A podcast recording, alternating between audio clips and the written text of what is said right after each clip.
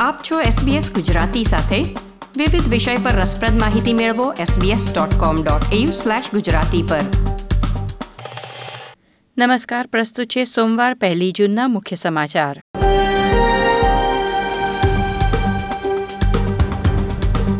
ઓસ્ટ્રેલિયાના ચાર રાજ્યોમાં આજથી કોરોના વાયરસ પ્રતિબંધોને દૂર કરવાનો બીજો તબક્કો અમલમાં આવ્યો.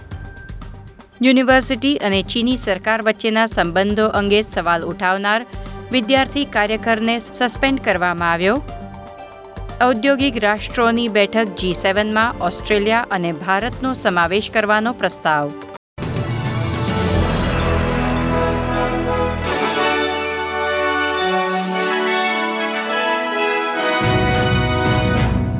પ્રસ્તુત છે સમાચાર વિગતવાર. ઓસ્ટ્રેલિયાના ચાર રાજ્યોમાં આજથી નિયંત્રણો હળવા કરવાનો બીજો તબક્કો અમલમાં આવી ગયો છે. ખાણીપીણીના સ્થળો, પુસ્તકાલયો, સંગ્રહાલયો, ઉદ્યાનો પ્રાર્થના ગૃહો અને બ્યુટી સેલોન જેવી સેવાઓ વીસ વ્યક્તિની મર્યાદા સાથે ખુલી ગયા છે. Queensland, New South Wales, Victoria અને દક્ષિણ ઓસ્ટ્રેલિયામાં રેસ્ટોરન્ટ્સ, પબ્સ અને ક્લબ્સ સાથે હવે સંગ્રહાલયો, બ્યુટી સેલોન સ્પા અને ટેટુ પાર્લર પણ ખુલી ગયા છે. વિશાળ વિસ્તાર ધરાવતા રેસ્ટોરન્ટ્સ, પબ્સ અને ક્લબ્સ મહત્તમ પચાસ લોકોને અંદર બેસાડી શકશે. આ ચાર રાજ્યોમાં લોકો પોતાના રાજ્યની સરહદની અંદર પ્રવાસ અને કેમ્પિંગ પણ કરી શકશે. મકાનના ખરીદ વેચાણ માટે અનિવાર્ય ઓક્શન અને ઓપન હાઉસને પણ હવે મંજૂરી આપવામાં આવી છે. સ્વિમિંગ પુલ અને અન્ય શારીરિક સંપર્ક વિનાની રમતોમાં પણ હવે ભાગ લેવાની છૂટ છે. આ તમામ છૂટમાં સોશિયલ ડિસ્ટન્સિંગ જાળવવું અનિવાર્ય છે. ઓપન હાઉસ હોય કે બ્યુટી સેલોન, બે વ્યક્તિ વચ્ચે દોઢ મીટરનું અંતર જાળવવાની અપીલ કરવામાં આવી રહી છે. દક્ષિણ ઓસ્ટ્રેલિયામાં જીમ અને સિનેમા ગૃહો પણ ખોલવામાં આવી રહ્યા છે, પરંતુ ન્યૂ સાઉથ વેલ્સ અને વિક્ટોરિયામાં હાલ પૂરતા બંધ રહેશે. વિક્ટોરિયામાં છ નવા કોવિડ નાઇન્ટીનના કેસ નોંધાયા છે, જેમાંથી બે કેસ કિલર ડાઉન સેકન્ડરી સ્કૂલના વિદ્યાર્થીઓ સાથે સંપર્કમાં આવેલા લોકો છે. તો મેલબર્નમાં ક્વોરન્ટીન માટે વપરાતી હોટેલના એક સિક્યોરિટી ગાર્ડને પણ વાયરસનો ચેપ લાગ્યો હોવાનું જાણવા મળે છે.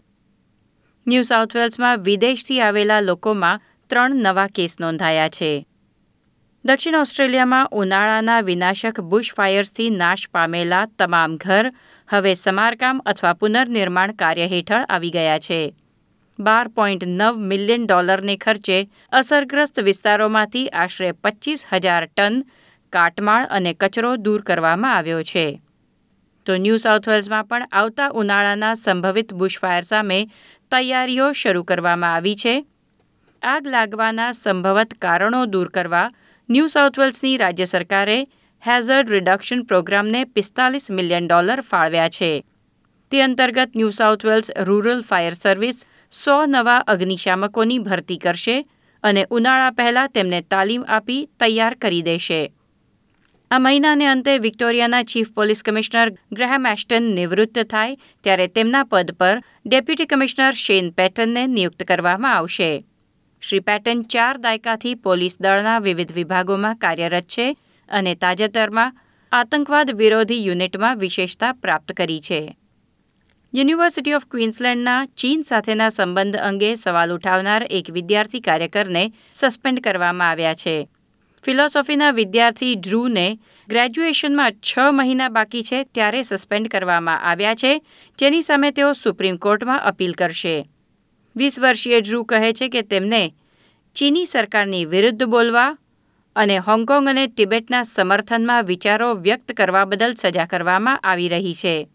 તેમણે યુનિવર્સિટી સામે વાણી સ્વતંત્રતા દબાવવાનો આરોપ લગાવ્યો છે, પરંતુ યુનિવર્સિટીએ આક્ષેપો ફગાવી દીધા છે.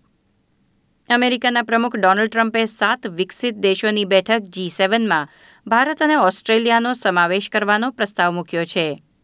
હાલ જી સેવનના સભ્ય દેશો છે Canada, France, Germany, Italy, Japan, America અને બ્રિટન. અમેરિકામાં જૂન મહિનામાં આ સાત દેશોની એક બેઠક યોજાવાની હતી. તેને રદ કરતા પ્રમુખ ટ્રમ્પે કહ્યું હતું કે હવે તેઓ અગિયાર દેશોને આમંત્રિત કરવા માંગે છે, જેમાં ભારત, ઓસ્ટ્રેલિયા, રશિયા અને દક્ષિણ કોરિયાનો સમાવેશ હશે. પરંતુ ચીનનો નહીં. ચીનના વધતા પ્રભુત્વ સામે પ્રમુખ ટ્રમ્પ નવો મોરચો તૈયાર કરવા આ પગલું લઈ રહ્યા હોવાનું મનાય છે. જી સેવનના સભ્ય ન હોવા છતાં ગત વર્ષે ફ્રાન્સના આમંત્રણ પર ઓસ્ટ્રેલિયાએ બેઠકમાં ભાગ લીધો હતો. આપ સાંભળી રહ્યા હતા સોમવાર પહેલી જૂનના મુખ્ય સમાચાર નીતલ દેસાઈ પાસેથી એસબીએસ ગુજરાતી પર. આ પ્રકારની વધુ માહિતી મેળવવા માંગો છો? અમને સાંભળી શકશો Apple podcast Google podcast Spotify કે જ્યાં પણ તમે તમારા પોડકાસ્ટ મેળવતા હોવ.